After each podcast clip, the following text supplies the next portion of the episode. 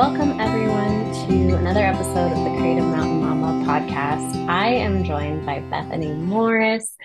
She is a mama of four under five, and everything she does is to encourage you on your motherhood journey.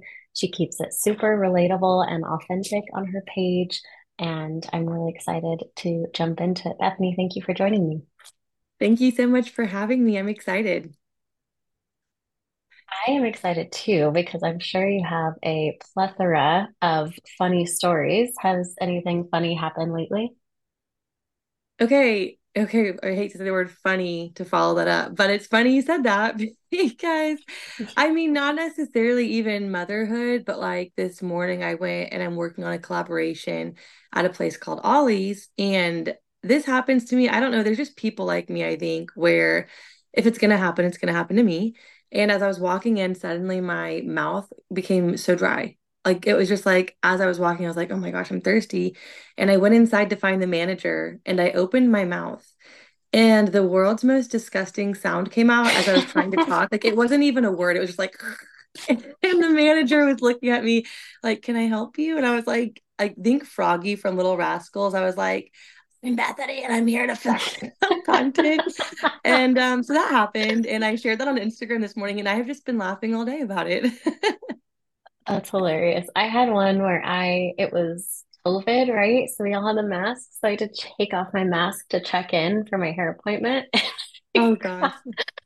like something stuck in my throat during that moment and I had to leave the hair salon so I oh could oh cough gosh. privately. It's a new world it really was. I know. There's always that person that's like, are they okay? And everyone's like, stay away from them. Everyone crosses the street and yes, that's exactly right. So I know that you have uh, just a great presence online. Can you tell me a little bit about your journey and how you started? Yes. So, um, gosh, it was just two years ago, almost to the date, that I shared a video of my husband Elliot's reaction to finding out we were pregnant very unexpectedly with our third baby.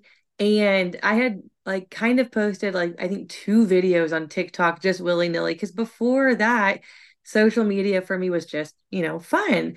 And then that video blew up and at the time, I'd been praying about an opportunity to leave where I was at with my career. And, you know, God just really aligned everything perfectly and opened a door for income through social media, which He knew I would then need because we found out that that was not one baby, it was two babies. And it just worked out perfectly. And I've always loved, um, making videos and editing videos and just sharing parts of my story. So um, God just kind of weaved all of it together to give me an option to have a career in it. And it's been amazing.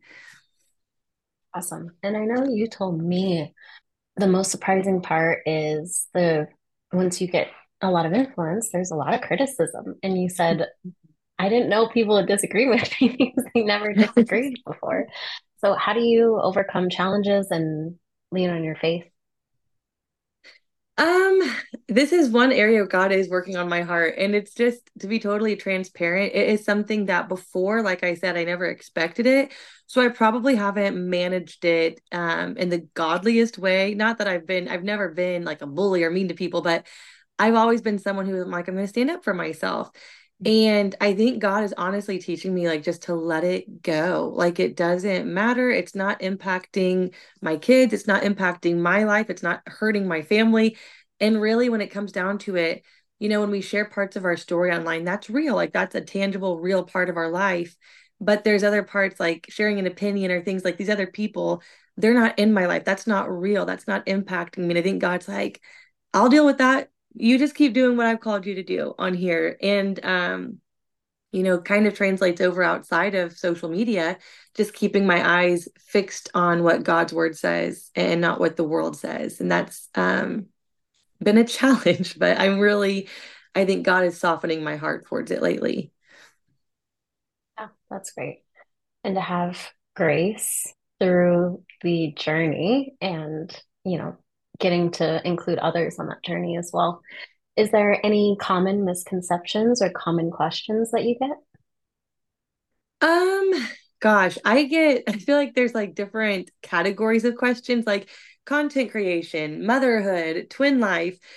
I would I would say that um, a huge question I get asked is about like how do you make money on social media?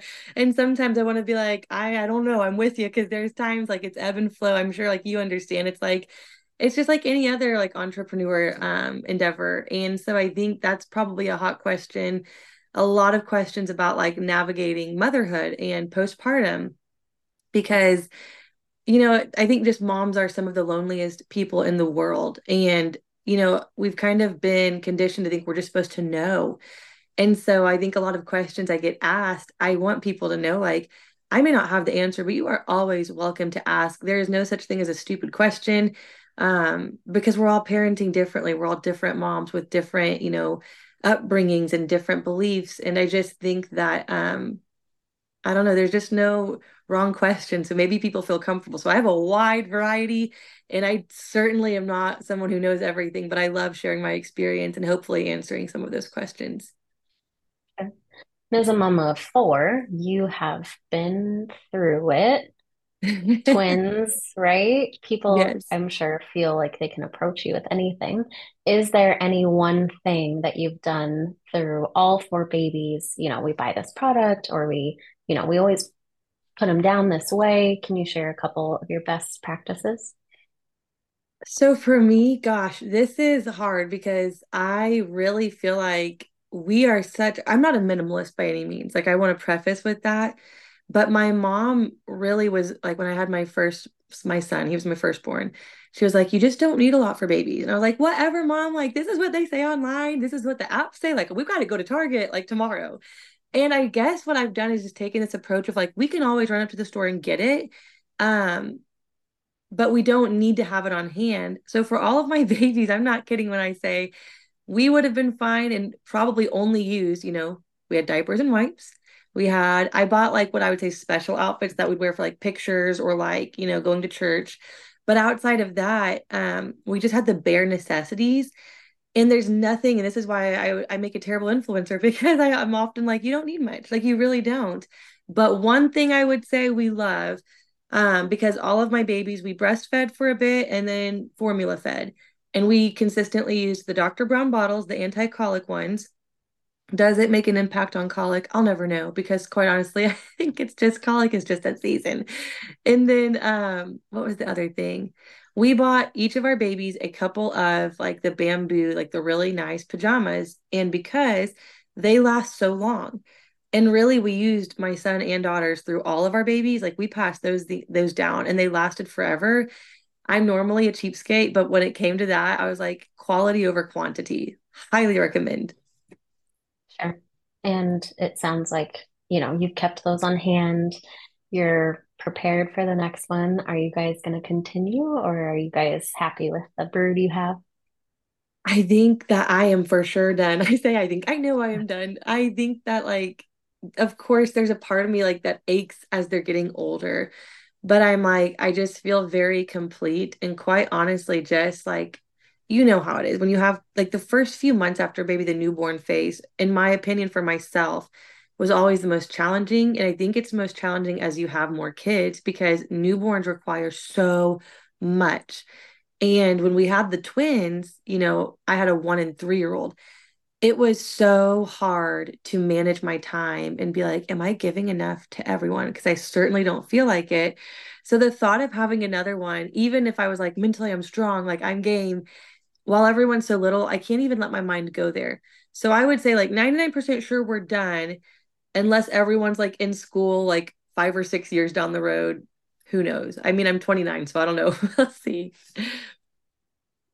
You're at 29 you had your four already.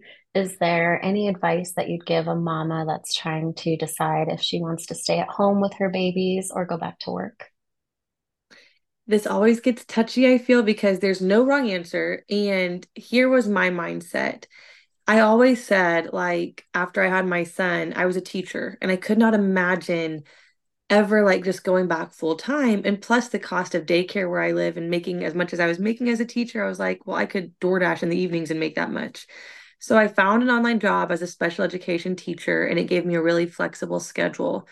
Um, I just think it's such a personal decision for me.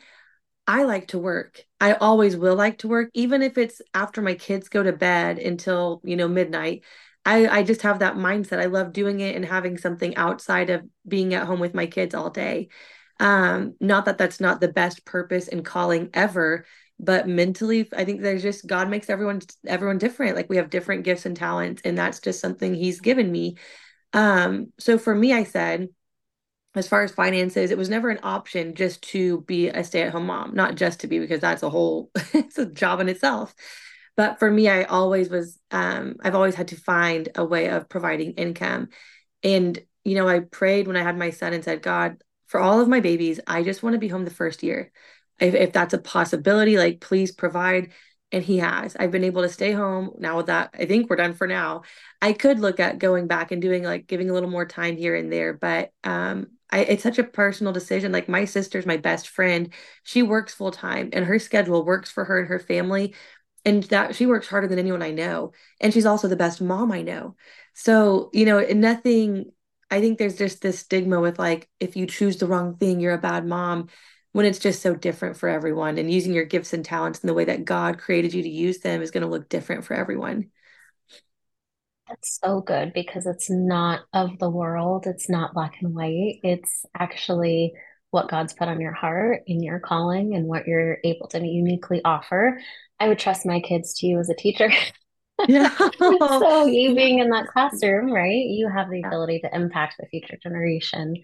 And you being with your kids is, you know, beautiful. You get to impact them directly. And is there any tips for frustrating moments or seasons like you spoke to before? Again, with just like purely experience, I'm not a professional, but based on like things I've read and research, and I have seen a counselor for, you know, the postpartum depression and anxiety, I've pinpointed that my reaction does not have to demonstrate how I'm feeling. So, like with my son, when he was, um, when the twins were born, he was three, a three and a half. And at that age, you know, you're starting to have take on some new behaviors and things. And I really found myself like torn between like I'm justified because my hormones are regulated and he's just dumped an entire bag of rice on the floor. Like naturally, yes, I'm angry because I'm a human. I am so angry, I'm livid but I can't react livid to my three year old. And I really struggled with that. I mean, it's crazy to say, like, I would feel like that with a two year old because they're two. In hindsight, it's like, oh, they were so little. And I would still react angrily before the twins were born.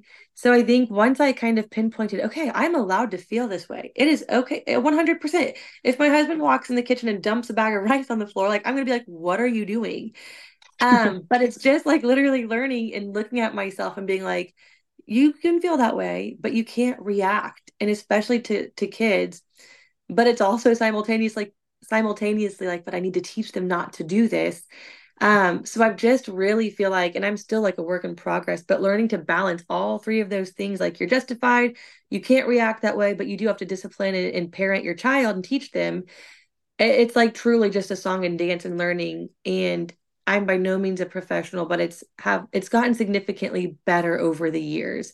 So my my advice would just be, you know, shaming yourself and guilting yourself will never ever change your behaviors. Like there is such thing as godly remorse, and I think that's a beautiful gift because we need to feel bad when we've done wrong. But to shame yourself constantly, because I did that for a long time. It was like, oh, I just feel bad every night. Like I can't believe I did that we have to just turn away from it and figure out a different way to react. We can't just camp out there and keep doing the same thing. And I'm sure you've had your seasons of trials, seasons of, you know, fun times, season of tiny shoes and the and the cute things. Do you have a word for a mama in the newborn phase just starting out? So I think that they're everyone's different because like my sister would take a million newborns and like board them in her house because she just loves the newborn season. I will never say like, oh, I hated it. Like, oh, it was just awful. It was very mentally taxing. I think it is for everyone, but some people are maybe more sensitive to it, and that was me. So if you're one of those moms, I would just encourage you and let you know that it does not last forever. And you do not have to, people always say, like, soak it up. You don't have to soak it up take pictures and try to enjoy what you can but it is okay if you don't want to soak up the you know 3 a.m feeding when you're like crying and you're wondering like when will this get better? That's hard to soak up. So it always made me feel bad when people are like you're gonna miss it. Soak it up. I was like I will miss like this season of like we're starting our family like we have this new addition. I love this tiny baby and I'm learning about this baby and I'm bonding with this baby, but I'm never going to look back I promise you when I'm 80 and say like if I could go back in time to any point in my life, I'm going to go back to that 3 a.m. when I was miserable crying on the floor and, and just mentally taxed, knocked, knocked out. But like those are seasons I won't miss. So it, it's okay to just be in between like i'm not going to fast forward the season can't really soak it up. I'm going to take what i can and breathe out the rest. Just honestly breathing sounds crazy. I am not like a yoga girly at all but like i breathe sometimes. When i'm getting angry or i'm like oh my like anxious you just breathe it out. You keep reminding me of something i heard. If you're wondering if you should have one more it's not asking yourself if, you know, we can have one more. It's really just evaluating the mom that you are in this moment. Are you, you know, showing up for your kids? Are you breathing through those hard moments? Are you praying through the difficulty? And that, whether or not you decide to have one more kid from that little piece of advice or that little tidbit, but it just helps you feel, okay, overall, you know, I am really trying. I'm really doing this. I'm doing this with four under five. Mm-hmm. And it's more about just kind of the grace that that, that little tidbit of advice gives each mama. I know you talk about your sister a lot. Are there other people that inspire you on your journey? I feel like I am very blessed to have a lot of friends who had babies around the same time I did. Um, honestly, my neighbor, it was such a God thing. So she and I um, did not know each other when I moved in. And she's about five or six years older than I am. But her husband and his family, my family actually grew up with and went to high school with. The connection was so weird, but she is truly such an inspiration to me. And she's right next door. And I just know God planted us next to each other for a reason. We've walked through so many similar seasons. Our kids are about the same age, like within one or two years. She has a little boy and a little girl, um, about the same age as my older two. And um, I don't know what it is exactly, but she's just so she's like that calm mom that everyone looks at and they're like, I want to respond like that. Like, and I think when you put yourself around people like that, it helps you um, to react that way to your own kids. Like I was saying, if I had never seen her, like when her son was doing something when he was three, and she was like, Oh, like, let's go talk to the side, like, not to embarrass him and talking calmly. And I was like, Oh, I would lose my mind. When I see someone do that, I'm like, Oh my gosh, that's what I want to do for my kids because look at the relationship. And I, I truly feel like when you become a mom, because I've been guilty of it, I used to be so social, love to do things with people you become a mom and it's like i just want to be an island. I don't want to leave the house. Like i don't want to risk my child embarrassing me in public or in front of other kids. And that's not how it's designed to be. And there have been times even with my closest friends that are moms that i grit my teeth and i'm like yes i'll go to the play date. Because i know i need to. I've never left and said man i'm really like mad that i did that. I should never do that again. I always leave feeling inspired encouraged and like okay, I'm going to take some of the things they did and try to do that in my own walk as a mom. So good. Seeing the ladies in our life. I have a neighbor too. She's a um, practicing therapist, but the way she talks to her little kids, it's like the PBS kids teachers, but in human form. And you're like, wow, I wish I could talk to my kids like human Yes. I That's exactly right. Me too. That's why I think that's why we lean on each other in kind of this internet era, right? I was always feeling indebted to the ladies that went on mommy blogs and and did share and did say, you know, these are hard moments and we're living through them together. And I think that's what you're doing. And I always felt gratitude to those people. Thank you for taking that extra moment to share and sit down and edit and, you know, do what you do because it it is lonely when you're especially in that newborn stage and you feel like you can't go outside mm-hmm. let alone to a play date um, right. which i know get which gets better in time right are there any grace saving daily routines that you turn to every day as your cornerstone? So, outside of the obvious, like reading my Bible and devotional, which truly like can be a battle when you become a mom because before kids, you have this quiet time. And it's like, then you have kids and, you know, one baby, and it's like, okay, I can still, you know, get to that. Then they get older and there's not maybe a nap time and you just can't count on it. I have learned that I am much more productive when I set aside that time to spend with God. Um, even for myself, it's quiet. Like even going to church, this sounds silly. Um, I told my husband, I was like, we're going every week because that's free childcare for an hour. like feels like a date almost sometimes. Like you go and you sit down and it's quiet, but every single day I set aside that time. And it might even be in my car the 15 minutes before I'm getting my kids from school I might purpose to leave a little bit early. Um, it doesn't have to look like what it used to. And that's what I really struggled with at first. I wanted my morning time with my hot coffee and like my Bible and my journal. It doesn't look like that now. It really doesn't. It looks messy, um, to, in my opinion. But to God, it's not messy.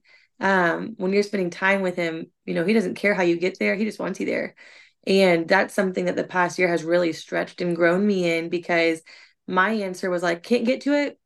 It's too hard we're just not going to do it or we'll fit it in when we can um, and it was just never meant to look that way when you prioritize it in the mess I, there's just something special about it thank you so much bethany i appreciate you hopping on and our conversation.